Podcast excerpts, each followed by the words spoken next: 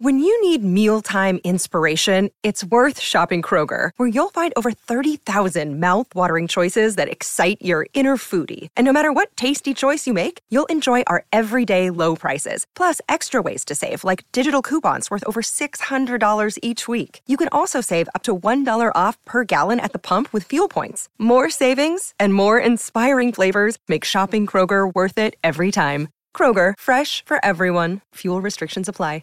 Hello, everybody. This is Marshall Poe. I'm the editor of the New Books Network. NBN listeners like to read books and buy them. So we thought we'd tell you that right now, our friends at Princeton University Press are having a remarkable site wide sale. You can get 50% off books, including ebooks and audiobooks, with the code 50, F I F T Y, at checkout until May 31. You can save some real money on Princeton University Press books. I encourage you to go there and check it out.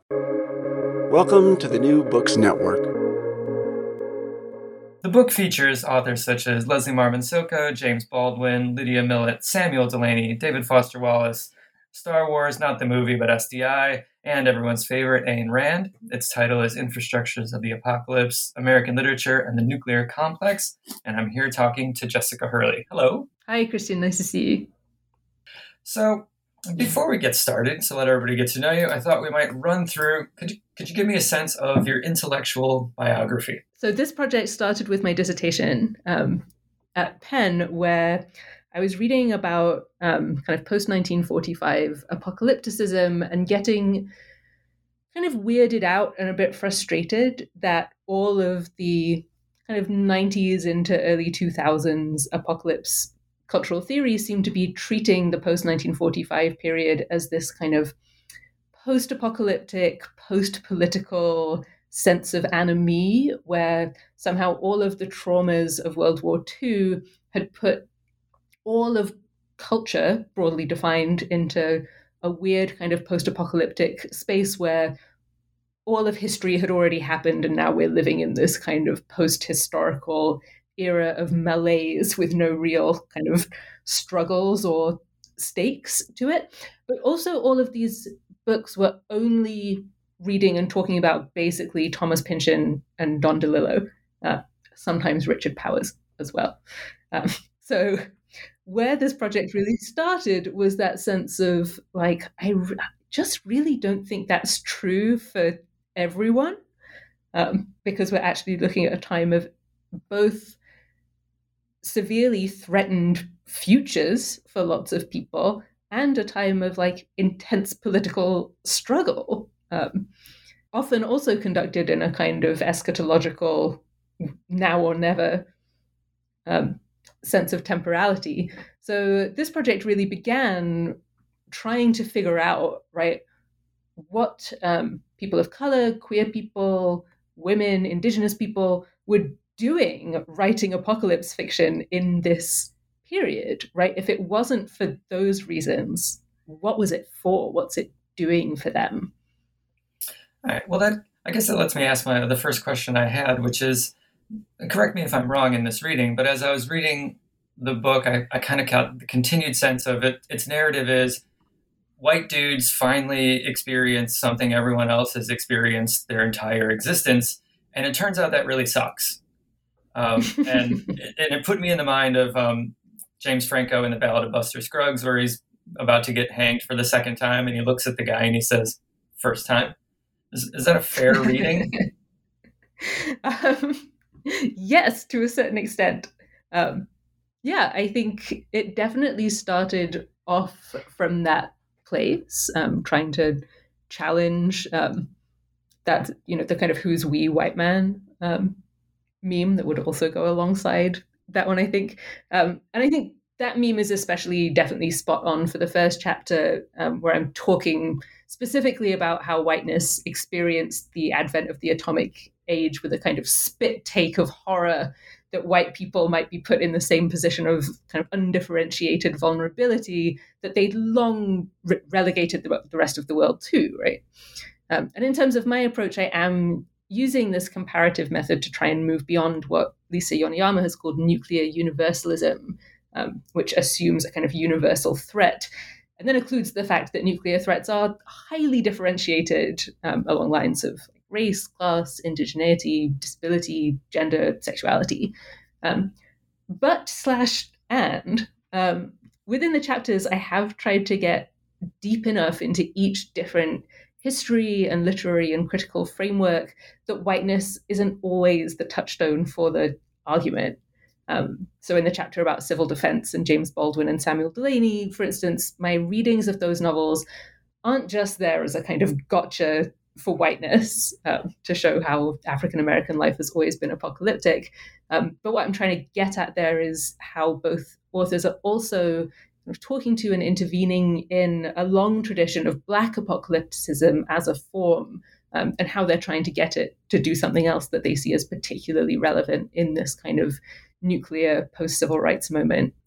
I want to lead up to the Delany because it's um, some of my favorite readings in the book come from there. Uh, so now I want to take a step back again. So you said, all right, first it was DeLillo Pynchon, maybe a little bit of Powers, and then that that leaves out a lot.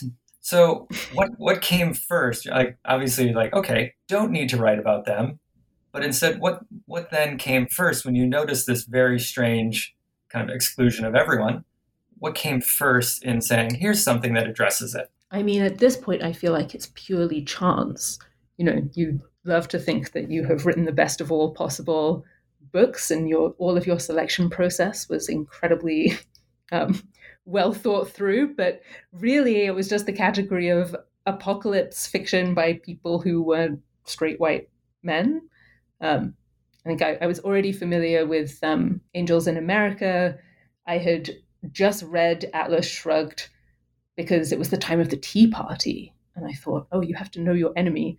Um, so I read it, and then I felt like I had to do something with it because I had just read it and it was so long and so awful that I then entered into a sunk cost fallacy that would take up the next five years of my life, which I guess I'm glad I did, but I don't think I would probably choose again to spend so long writing about a text that I really deeply dislike. Um, Tsitsi Jaji recommended both the Baldwin and the Delany to me. Um, Infinite Jest I already knew, and then Silko, if I recall correctly, didn't come along until later. Originally, that fourth chapter was going to be about the Left Behind series, um, and Infinite Jest and globalization. So I did also read all 12 novels in the Left Behind series, which never made it into the book. I think there's maybe one line about them, but at least I didn't fall into the sunk cost fallacy the second time. Um, and weirdly, it was that kind of fortuitous slash random concatenation of books that took me to thinking about nuclear infrastructures at all.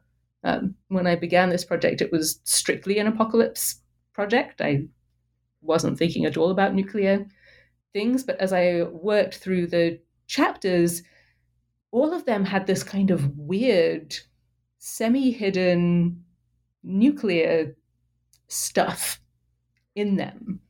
And for none of them was it this kind of imminent threat of global universal nuclear war that's going to wipe us all out at once. We are all the same under the nuclear umbrella kind of thing. All of them were thinking about how nuclearization had kind of transformed the US on these different levels from the bureaucracy to the urban landscape to how we think about time and sexuality and bodies, and then the very kind of material, like where are the nuclear waste dumps put um, stuff. So, actually, everything to do with the nuclear in the book came from reading these texts and how they were thinking about um, the kind of weird, everyday, mundane ways that life has been transformed, um, kind of under the shadow of this nuclear political environmental economy. Okay. Well, I think that leads me to um, uh, we can call this section of the interview Jessica explains things to me. Um, I, am not too proud to say that there there are moments that I, I'm not sure I understood. So hopefully there's there's like three or four that maybe um, as you explain them they'll let me add some questions or delete some questions from my list. And the first one, I think, gets right to what you were talking about. It's, it's on page three. Uh, and, and you write that, um, as the study will show, these writers use fiction to repurpose the apocalyptic emplotments, you know, that's kind of where you started, of the nuclear age for liberatory purposes, deploying the futureless horizon imposed on them by nuclear infrastructures to interrupt the normative time of social reproduction that reproduces the future in the image of the present. Um, like I say, I, I'm not 100% sure I understand that. So could you walk me through that um, in, in, maybe in, in simpler terms? I 100% can, I think. um, and I will credit that line to a writing exercise, which I really recommend when people are trying to figure out what their books are about, which is opening a blank document and you have to write 10 sentences beginning with the phrase, in this case, apocalypse is. And I think this was number seven. um, so, yeah, um, in writing a book about apocalypse, I think one of the things that was most surprising to me was that so most of the time when you're talking about apocalypse, you're almost always actually talking about the future, um, not about there being no future. You're imagining a specific future that's going to come to pass. And then this future does an enormous amount of work in determining what seems possible or necessary or desirable in the present. Um, so think about basically any, like, an asteroid is coming to hit New York, we must do X thing. Um, or a kind of post apocalyptic, ah, an asteroid has tragically wiped out New York. Now I can live my dreams of being a patriarch with a harem of people who may be related to me. Um, that's Farnham's Freehold by Robert Heinlein, if you're wondering. Um, so, and this becomes really apparent in the nuclear context, where imagining apocalypse is basically like the main way that enormous political, military, economic, social, and environmental decisions get made. Um, so in the 50s, for instance, city and state officials are literally conducting multi day, like live action role playing games of nuclear apocalypse, and then using that imagined future to reshape major cities and budgets. Um, and of course, the futures imagined by people in power tend to maintain the structures of power that benefit them. Um, so, this is what I mean by the normative time of social reproduction um, that the future is imagined to be much the same as the present, and then decisions in the present are made to actualize that not particularly different future. Um, and I think we're seeing it right now with climate change, um, where the extent of difference in the future is seen by the US governing elite as like electric cars rather than a radically different political economy that's not based on ecocide. Um, so this means that the kind of radical futurelessness that I'm seeing in the autism in the book, where apocalypse isn't an imagined future, but rather the lack of any future at all, um, disrupts the power that the imagined future has over the present, and then opens up the present to other possibilities. Okay, well then you you set me up for my next uh, question, um, which is the that term futurelessness. Um, so you, when you're kind of situating your kind of theoretical intervention, which you've already just spelled out a bit, in ter- especially in terms of time and political economy, uh, you write how how emplotments without futurity can alter our lived experience of the world, uh, and that some of these, um, and previous to that, you so you talk about them being oriented towards futurelessness. So, uh, and obviously, you know, even someone like me, I don't read a lot in queer theory, but I know the kind of no future kind of um, argument. Um, and then there's also kind of like um, we can also think of no future as kind of like a symptom of depression. Um, and uh, how does that like? But that's not what you're talking about. So how does that work inside these like emplotments without futurity and futurelessness? Is it more of like the, the, the future looks much like now, just with electric cars, or is there something a little more that um, I need a little more instruction on? Yeah, I mean, the depression thing is interesting. I think like a really relevant point because, you know, what Edelman has going for him, right, with the no future thing is that kind of punk euphoria of the kind of, yeah, no future, fuck everything. Um, but that's really not the kind of affect around the futurelessness that I'm talking about. And I think part of the reason that environmental and social theory has a hard time taking futurelessness seriously is that it feels really bad. Um, like everyone hates it, including, or maybe especially, people with whom I might agree much at the time. Because um, apocalypse is generally considered a cop out, right? Like giving up hope, which is also generally considered like completely unacceptable. We're constantly being told to stay hopeful, and losing hope is like a personal and political failing. But like sometimes situations are genuinely hopeless.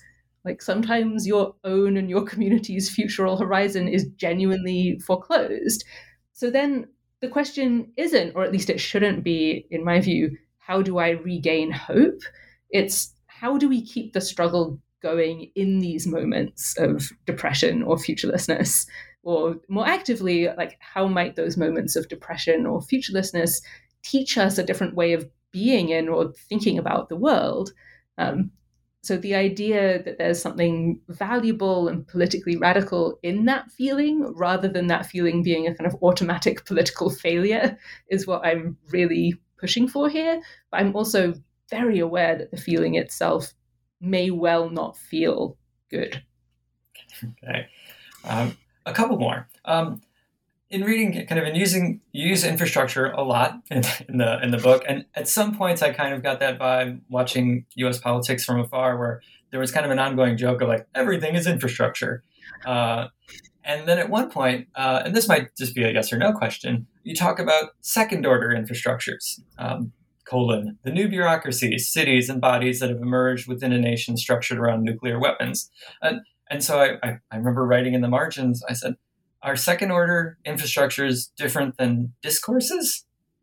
Or are they are those synonyms? Yes, I love this question. Um, and it actually really clarifies something for me because I think that like through this lens we can think about infrastructures as basically like discourses materialized through the landscape. Um, so in that specific line i'm actually just using second order to mean not directly nuclear like a city versus a nuclear waste disposal site. Um, but the question reminds me of a line that I found one day on the Notes app on my phone that I don't remember writing, but it just says in all caps infrastructure is where the speculative imagination meets structural violence. I was like, okay. Uh, which I guess is to say, a question at the heart of this book is how infrastructure, which is not normally considered like a literary or a discursive phenomenon, is connected to narrative form. Um, and in the book, I describe a kind of double movement between the two, where cultural discourses that are operating within the apocalyptic mode come to shape the kinds of infrastructures that get built, and those infrastructures then um, come to shape the infra. Um, I'm sorry, the. I'm going to start that again. The discourses in the apocalyptic mode come to shape the kinds of infrastructures that get built, and then those infrastructures come to shape an apocalyptic genre of experience by foreclosing people's actual futures. Um, but at the that's, macro level, I, yeah. That's the Delany chapter, I, basically. yes. Um, basically, all of this just comes from reading Dhalgren like four times. Um, but at the macro level, I think you could definitely describe all infrastructure as solidified discourse um, in a way that opens up potentially a lot of interesting questions for people with disciplinary expertise in discourse analysis. All right, all right. So I feel like I, I, don't feel as dumb now as I did when I started asking those questions. That's good. I'll have to reread your book again. Um, so now, thinking big picture about the book, and one of the things I really liked about it is that you kind of dismiss um, endings in a way, which I, I, thought was was great. And so, but um, my question then becomes, for your money, what is the most important part of a book when it comes to analyzing it? And then I will give you my follow up um, immediately how much, and I use this word advisedly, how much damage does the fixation on the ending as a kind of summation to, to a book's mm. argument, how much damage does that do to our understandings of literature? Yeah. So all of this goes back to Frank Kermode, right? his very brilliant and influential analysis of how Christian apocalyptic typology like relates to and has shaped the form of the novel. Um, so for Kermode, both of these forms are about like what makes time meaningful. And in both forms, the thing that brings meaning to time is the consonance, that's his word, um, between the beginning and the end. Um, so this is Chekhov's gun, right? Like the gun on the hmm. wall in the first act has to go off in the third act, and that's how you know time has this kind of meaningful arc. Um, the prophecy at the beginning of the Bible has to be fulfilled in the second coming, and the ending of the novel is what charges the rest of the novel with meaningfulness. Um, so you end up with this kind of widely shared cultural sense that the meaning of a process or an event derives from how it all works out. Um, and we really see this in how political action is imagined. I think um, like a process or an attempt to change things is judged on whether it like quote unquote worked and very little credit is given to the idea that the process or the attempt is as important or meaningful as the outcome um, and when it comes to what this obsession with the ending as a kind of guarantor of meaning does to our understanding of literature um, i will always go back to Erich Auerbach on this um, figura is this amazing essay about how figuration itself as a meaning making process operates in relation to an apocalyptic horizon. Um, because, as with Kermode, it's the fulfillment of all figures in the second coming that kind of secures their meaning. But what Auerbach is interested in, that I find really fascinating, is restoring that sense of movement and play and flexibility to figures in the present, because actually the second coming hasn't yet happened. So all meaning is kind of unsecured. Um, so, against that kind of critical tendency to fix everything in the novel into place by reading its meaning in relation to the ending, Auerbach gives us a way to think about figuration as something that's always in motion. Um, and this perhaps is what connects it to something like a nuclear infrastructural reading method. Um, that we tend to think about infrastructure as a thing, just like reading a novel as something whose meaning is fixed by its ending also makes it a thing you know, like a self-enclosed object. But as Lauren Berlant wrote, infrastructure is not a thing. It's a set of relations in motion. Um, and futurelessness is something that's imposed by nuclear infrastructures, gets rid of that imagined ending that provides meaning to the whole, and puts us back into that kind of relational movement and flexible figuration, um, which is what I'm calling the transfigurative power of futurelessness. And politically, I think that's really important, especially for those of us inhabiting overdetermined subject positions who tend to get trapped into those fixed meanings um, assigned to them by broader cultural processes. Um, literarily, my hope is that we can broaden our understanding of where meaning comes from. Um, and this is where I find Michelle Wright's work on quantum Baldwin so helpful and interesting in the physics of blackness, because she's arguing there that blackness should not be understood um, or not only understood as a thing, but also as a temporal and spatial relation. And what this gives us is a way to make more nuanced analyses, not only of literature by being able to think of them as something that's kind of unfolding in multiple directions through time rather, rather than as an object where once you know what happens at the end, that's your takeaway. Um, but also of literary figures, like who should get, in her argument, to be multidimensional and contradictory, um, which is especially true of Baldwin because he's been written into such a kind of overdetermined decline narrative, right? Where everyone's like, ah, oh, yes, early Baldwin, full of hope, great late Baldwin, pretty hopeless about America's chances of redemption. Terrible, we hate it. Um, so I really love Wright's kind of insistence that um, Baldwin in particular should get to be complex and multidimensional and unfixed in his meanings in time. All right. So then it, kind of gets me to a kind of that that approach or that method. Um, so there's endings, there's centers, there's cruxes, there's hubs. You know, these terms kind of pop up throughout. So w- when you approach everything in, in this book, like where did you go? Uh, does it? It seems to me. I mean, as as somebody who kind of stops paying attention a lot of the time when it's time to wrap up the narrative because you kind of know where it's going to go. Um, it, it, seems quite liberating to just be able to say no anywhere. Is, that That's how you so approach things? Because, yeah, I, well, I was probably the right person to come to this project because I have always been an absolute um, plot centered, what's going to happen at the end reader. Um, like I'm a fast reader. I'm a pretty obsessive reader. I am basically everything that Peter Brooks is talking about in reading for the plot. Uh, I've lived my entire life reading for the ending um, and waiting for it to confer meaning. on the whole. So this was revelatory um, for me to. I think there's two things that led me to it. One is that once you start looking for how writers are kind of building futures into the present and thinking about time working backwards in that way, it disrupts that kind of headlong drive to the ending, weirdly, because you end up with more of a kind of temporal loop. Um, two was just spending so much time with these incredibly long books. I, I think the shortest novel in here is like 400 pages, and at least two of them are over a thousand. Angels in America, if you watch it, is over eight hours long. Um, that there's a durational property to them where you can really kind of get lost in the middle and the ending radically diminishes in importance um, simply because of scale. You're just in a different kind of reading process. Um, and then finally was the way that um, many of these texts were thinking really fascinatingly about their own endings. Um, so both Tell Me How Long the Train's Been Gone and Dhalgren are circular novels. They write themselves back around to the beginning at the end.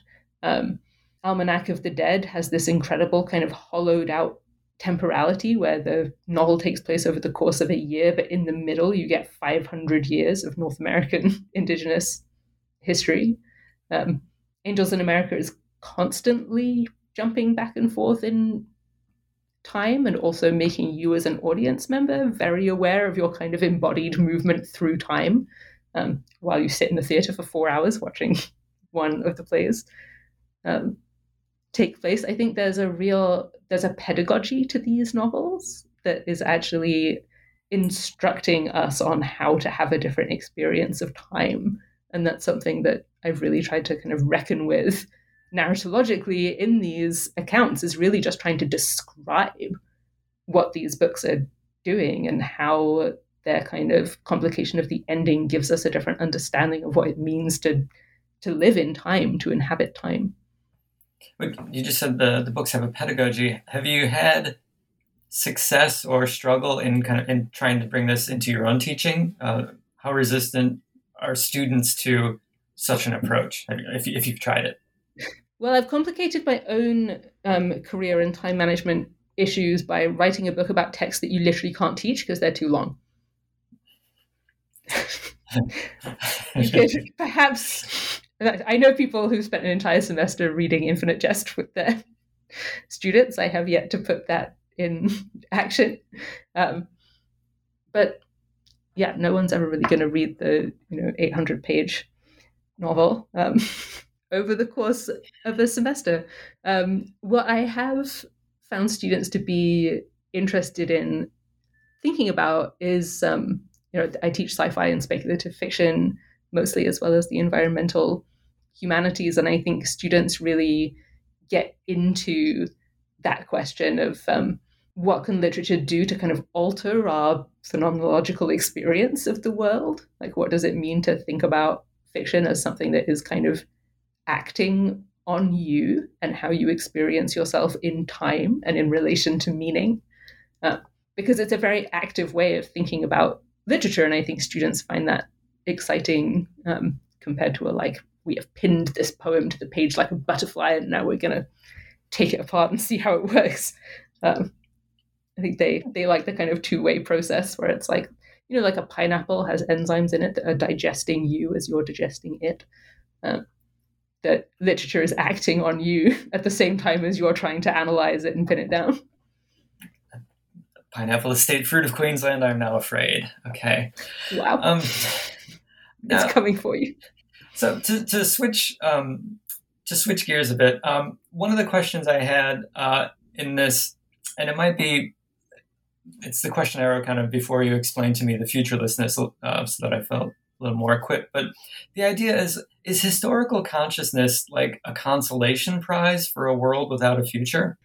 Because you, you talk a lot about kind of like there's a new form of historical consciousness. You just talked about uh, kind of a new form of a literary consciousness. Mm-hmm. Um, and if there's no future, um, at least you know knowing, uh, you know, coming to a different sort of consciousness about the past, that, that's a good deal, I guess.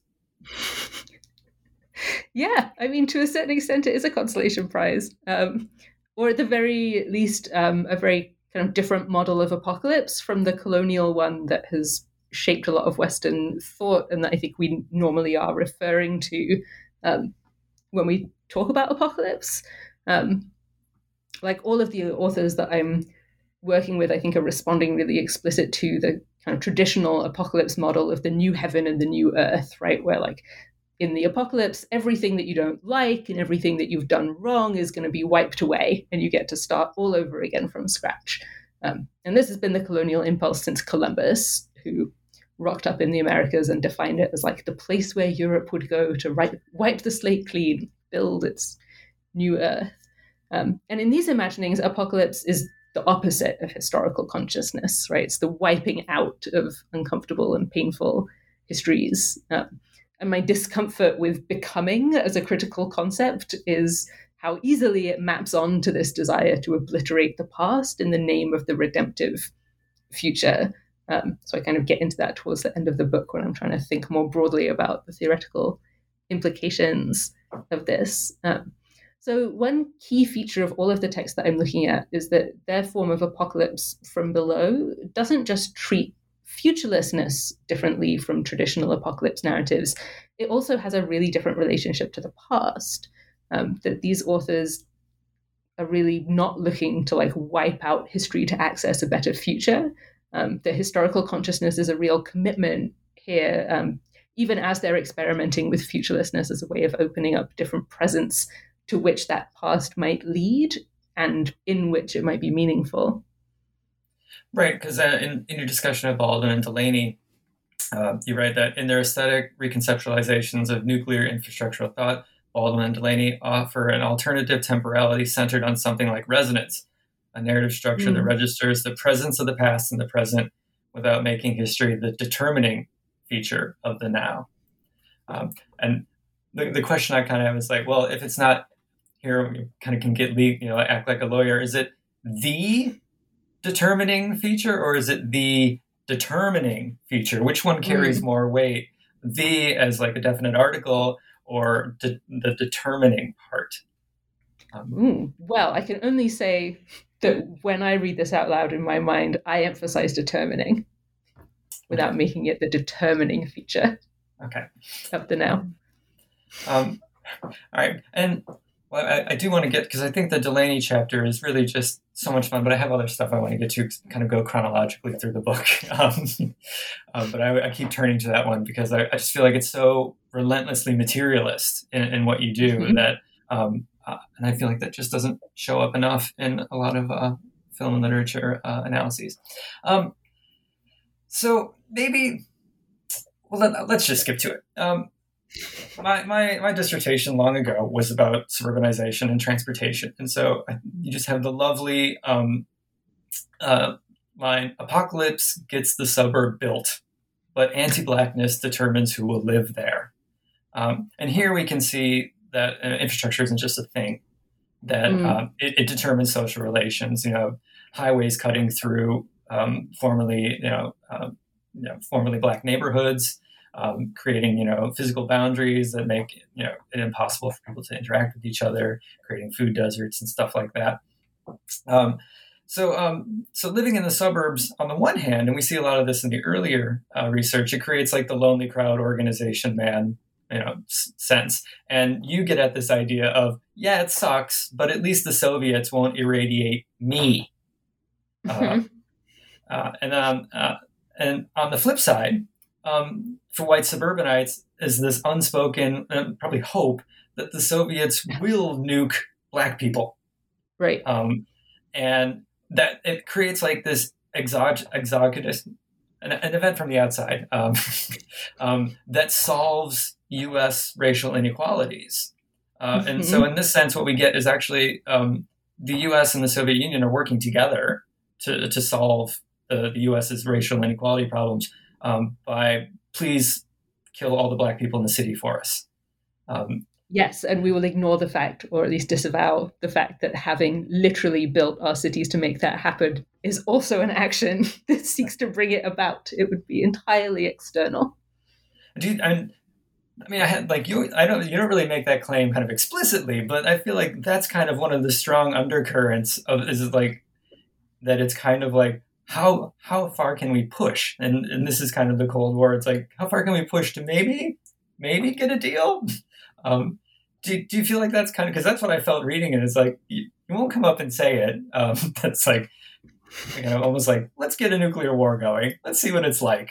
Um, but I really got the feeling it's like that is. I was ready to believe it hundred percent just through all the, the repetition of you pointing out. like, yeah, it seems like that. What was what was going on? Yeah, I mean, it's also one of those things where you can't really pin it down because obviously no one, at least in any declassified documents, has written this out explicitly. And sometimes you're looking at kind of just broader demographic shifts, right? Like probably all of the people who lived on the ground zero of the Philadelphia um, like live action role play where the Soviets going to drop bombs exercise didn't get together and were like, hey guys, did you see we're going to be bombed in this exercise? We should all move out to Levittown, which has restrictive covenants. Um, so there is a question, you know, as a as an analyst and a writer, how do you assign kind of deliberateness and agency um, to those larger social movements. But there's also the difference between a, the first wave of social imaginaries that are built around, you know, what would it be like if the US got bombed, and the later technological realities. So after 1954, you've got thermonuclear weapons.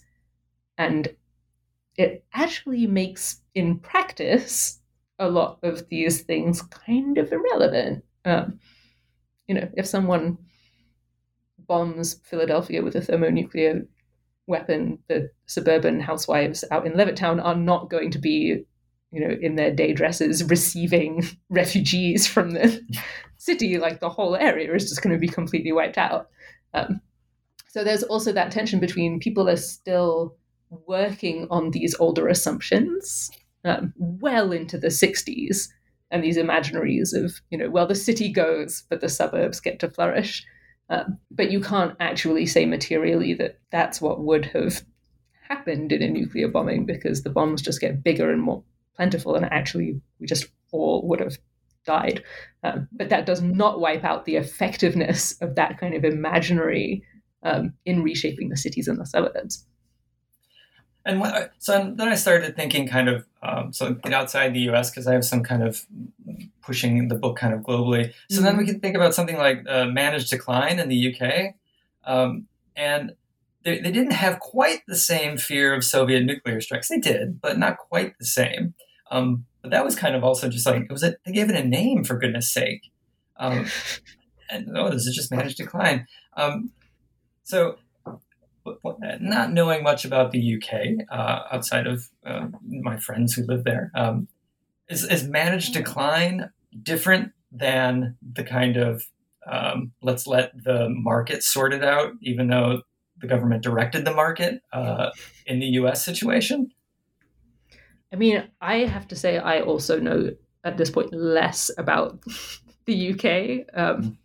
than I do about the US because I'll tell you what, when I was doing English as an undergraduate in the UK, we were not being taught about managed decline. It was okay. Beowulf to Virginia Woolf. All right, well then let's move then, into the... then, then I moved to the US and I was like, well, I live here now. I guess I should just learn about this place. Um, um, well, any yeah, chance to pick I, on Thatcher? Um, so then I move into the 21st century, and uh, there are still nuclear weapons. Um, what does uh, what does it change that now we're kind of seeing the reverse uh, happening, where white people are moving into the city, and now the suburbs are actually the place where large numbers of not white people live. Uh, the suburb yes. where I grew up is now ninety percent um, basically Mexican and Central American immigrants. Well, um, and you know people in Chicago moving to the north side. Um, mm-hmm. So uh, like what happens in the sequel to your book i mean this is something i'm very curious about and i would be very interested to think about i guess like the continuities of landscapes of terror between the cold war and the post-cold war eras in the us um, because in this book I'm analyzing these kind of macro level cultural imaginaries that are very much seeing like the black city as the atomic target and then the white suburbs as the surviving like the surviving new frontier. And this maps onto the cold war imaginary of danger as a large scale atomic attack where the unit of destruction is the whole city. Um, so there it makes sense to think in those very binary like black city white suburb ways um, and obviously, this has changed a lot since the end of the Cold War, um, with the transition to imagining like the dirty bomb and the rogue state with a small nuclear missile as the nuclear threat, um, which also then entails a change in the unit of imagined destruction to something smaller, um, something more like a neighborhood. Um, and this was visible even in the 90s, but obviously like really took off after 9/11, which fulfilled a lot of those expectations, even as it was a different kind of attack.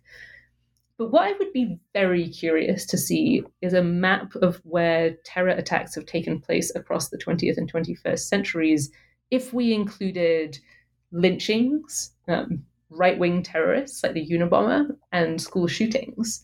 Because um, the locations for those things are very often like suburbs and small towns and more rural spaces. And I wonder if the sense of fear of white suburbanites is a kind of disavowed acknowledgement of the forms of violence that are playing out all around them, um, even in that kind of mid century, oh, we're safe in the suburbs moment, um, but that we're not supposed to see as part of a kind of larger, recognizable, ongoing system of terror. Um, so maybe one of the things that the reverse of white flight does is move people from the spaces that used to be openly acknowledged as safer under the old kind of libidinal economy of threat in the Cold War nuclear era to the spaces that no one admits are safer, but might be felt to be so in the new libidinal economy of threat, which is a white man with a gun in the suburbs. Uh, so I am probably not going to write this book, but I really hope that someone has or does. Well, you, you already give them kind of some terminology. That's right in the introduction. You talk about hot spotter aesthetics and hot spotter. Like, like mm. you're, you're, describing is basically hot spotter geography.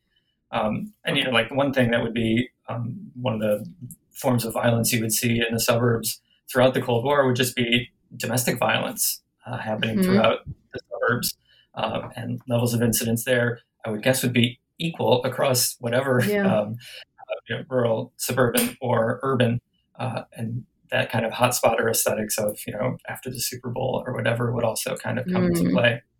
Because uh, when you when you brought up hot spotter aesthetics, which here's my um, reader number two critique of the, uh, the book is I, I, wanted more of that because um, there's there's like the centers there's Washington, New York, mm. L.A. Um, and I remember growing up, you know, I grew up during the Cold War, and everybody's like grandparents lived in a town that was in the top ten Soviet strike list. You know, oh, we have the, we have this ball bearing plant. You know, oh, we manufactured this, and so it gave everybody like a perverse sense of pride um, to wherever they lived, uh, which I think is another. Now you know of places because they've had a shooting there. Um, yeah, and then and it's kind of hot spotter uh, aesthetic going on. So maybe just do the hot spotter for the, the next book. All right. Um, now, um, since you finished the book, have have you seen anything that you you wish you would have brought in? oh, so much. I definitely, like many, most, all book writers, would have just revised it forever if I could. Um, and yeah, like the book I'm working on now picks up basically exactly where the first book leaves off, um, which is trying to think about, um, firstly, the American nuclear complex as something that's global um, and goes far beyond America's borders. Um, but also trying to kind of research what the similarities and differences are in how the nuclear complex has kind of operated in different places, and especially um, how nuclearization and decolonization have related to each other as I would say like the two big kind of world building projects of the post World War II era. Um, like nuclear colonialism is something that I feel like I really just kind of opened the door on towards the end of the book and i was left with this giant question of like okay, what kind of colonialism is nuclear colonialism when it comes to very literal things like land use and legal principles and like how exactly do these nuclear materialities colonize land or colonize space or colonize indigenous life? Um, so that's what i'm really in the weeds on at the moment is trying to figure out something that i feel like i was left with a giant question with at the end of the book. So that, that kind of i guess that would lead to uh, the the leslie marmon silko chapter where there's kind of where waste goes, for example, mm-hmm. uh, and and it's kind of well, it's usually it's one of those you read it and you're like, yes, I am not surprised in the least that that the answer is you, you, put the waste where the kind of the most marginalized people, and we can further marginalize them by by mm-hmm. putting that there. Um, now, to kind of give people a reason not to be depressed when they pick up your book, what else comes out of that? Um, you kind of you hinted at the kind of within that there's a moment he can there's still like we can see 500 years of history just by you know telescoping inside of a, a loop narrative. So there's there's the kind of colonial settler colonial violence that is of insane duration.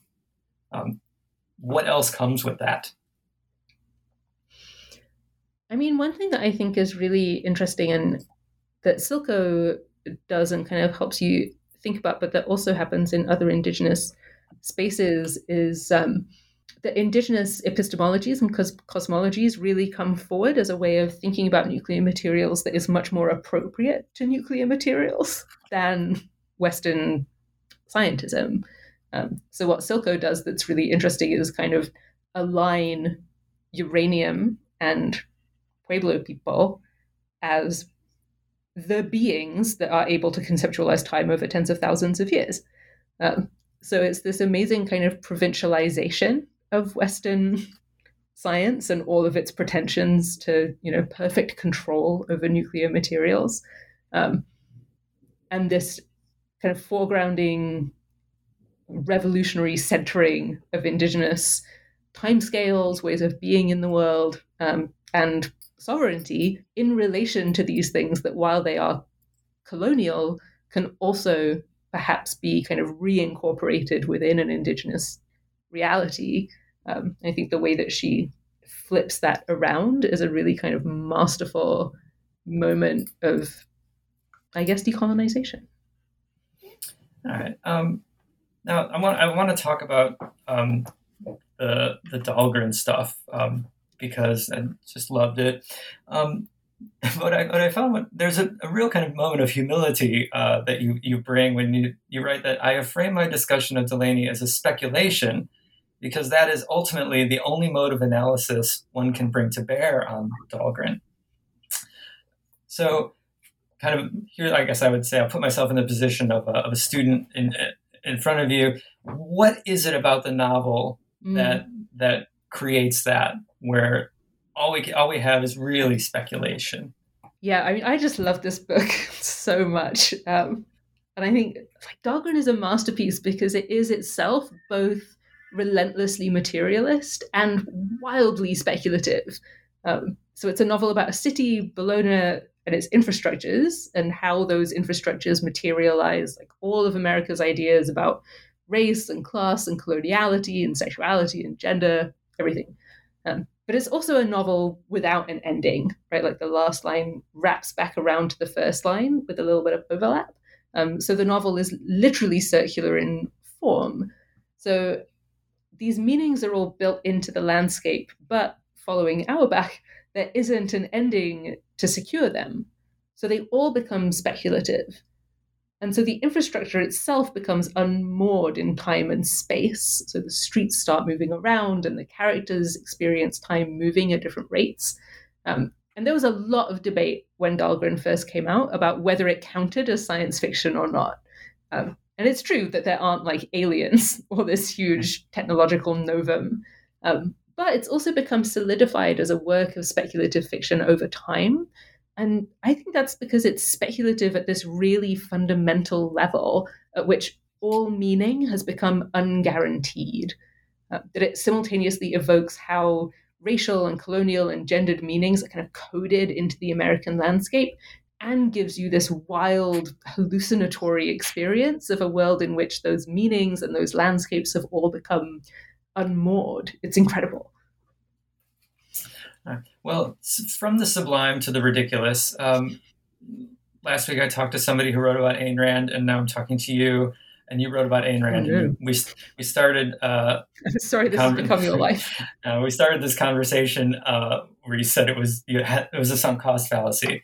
So, and I I wonder about this. What's it like to write about Ayn Rand?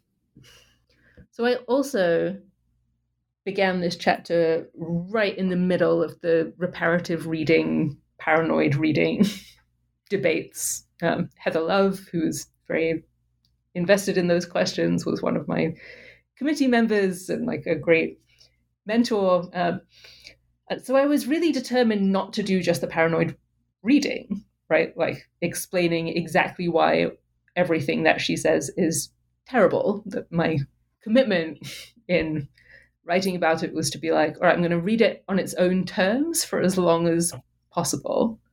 Um, so, in my many readings of the novel and my many readings of everything else that she wrote, um, I really tried at least to, for as long as possible, be like, what what are the investments here? Right? Like, if you're a reader who likes this, why do you like it? Why is it meaningful to you? What does it offer?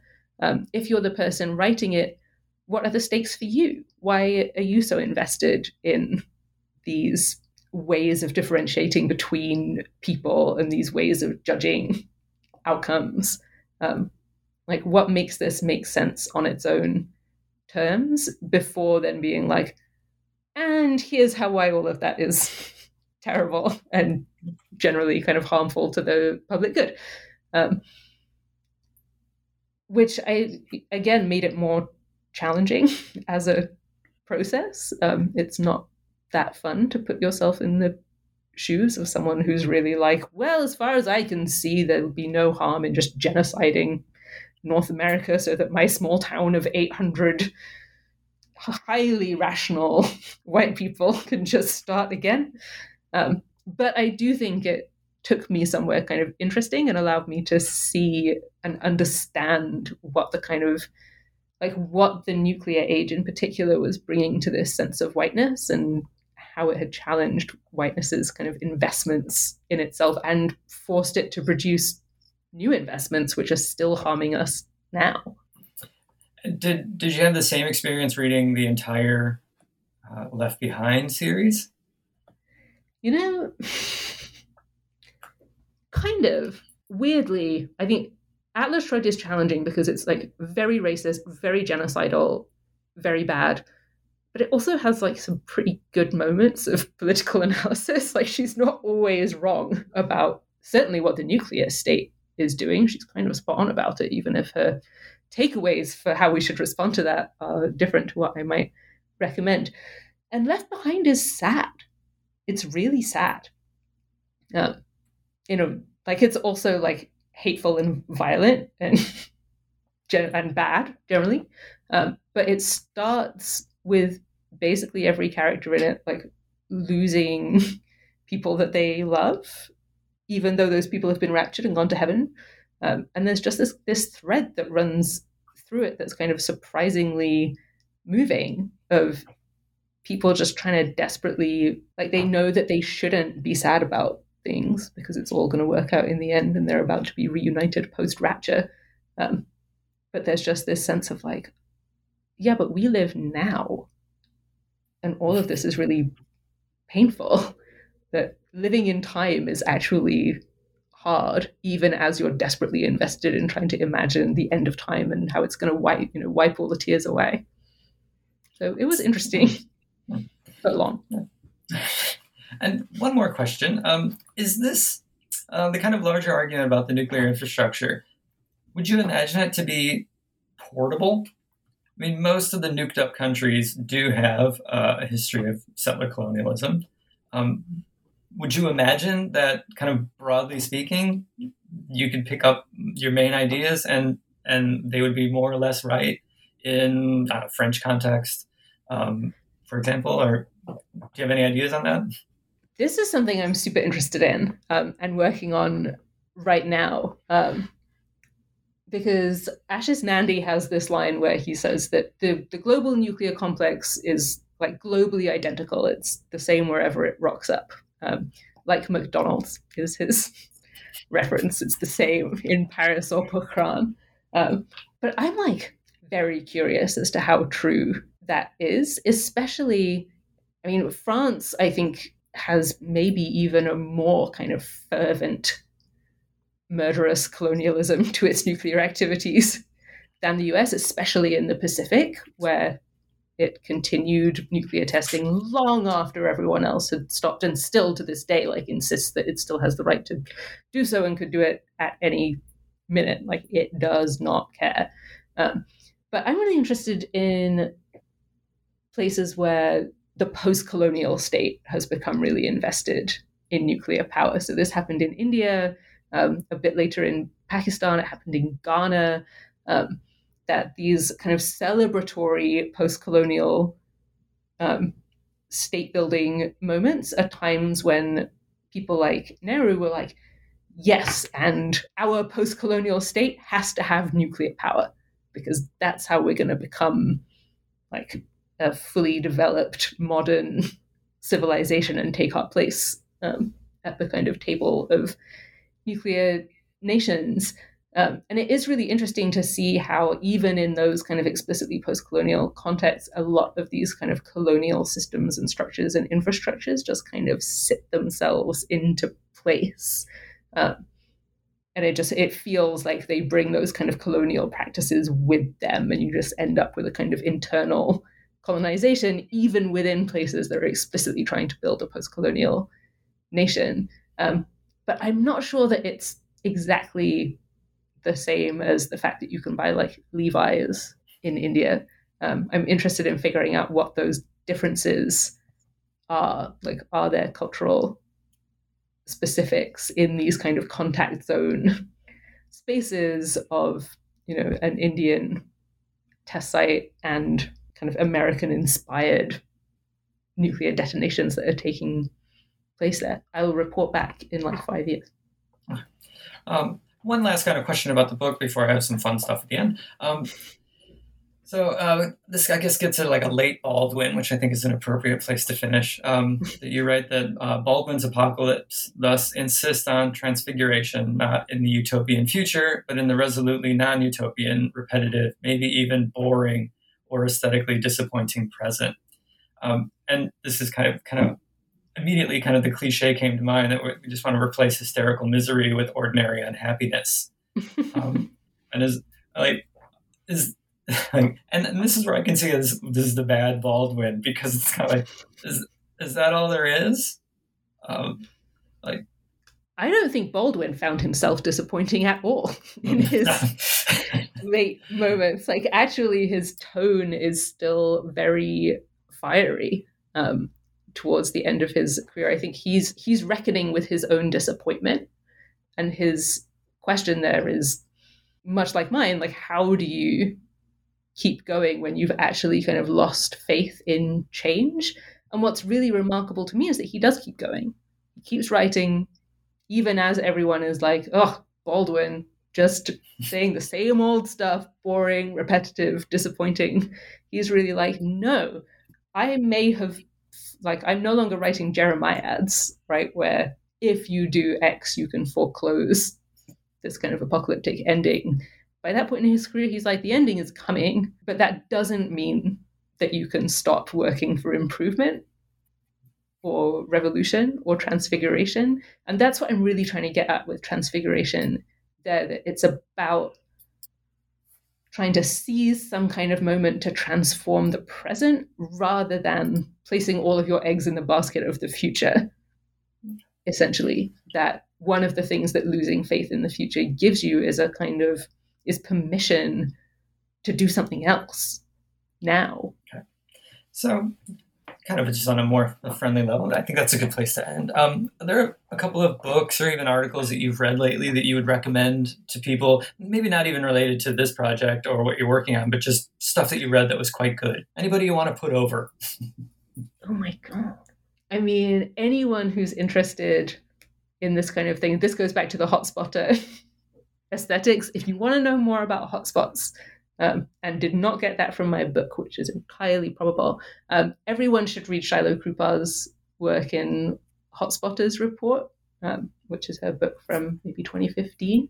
Um, that's just incredible. Um, she's really pushing the boundaries not only of how we think about things, but also of the form of the academic monograph.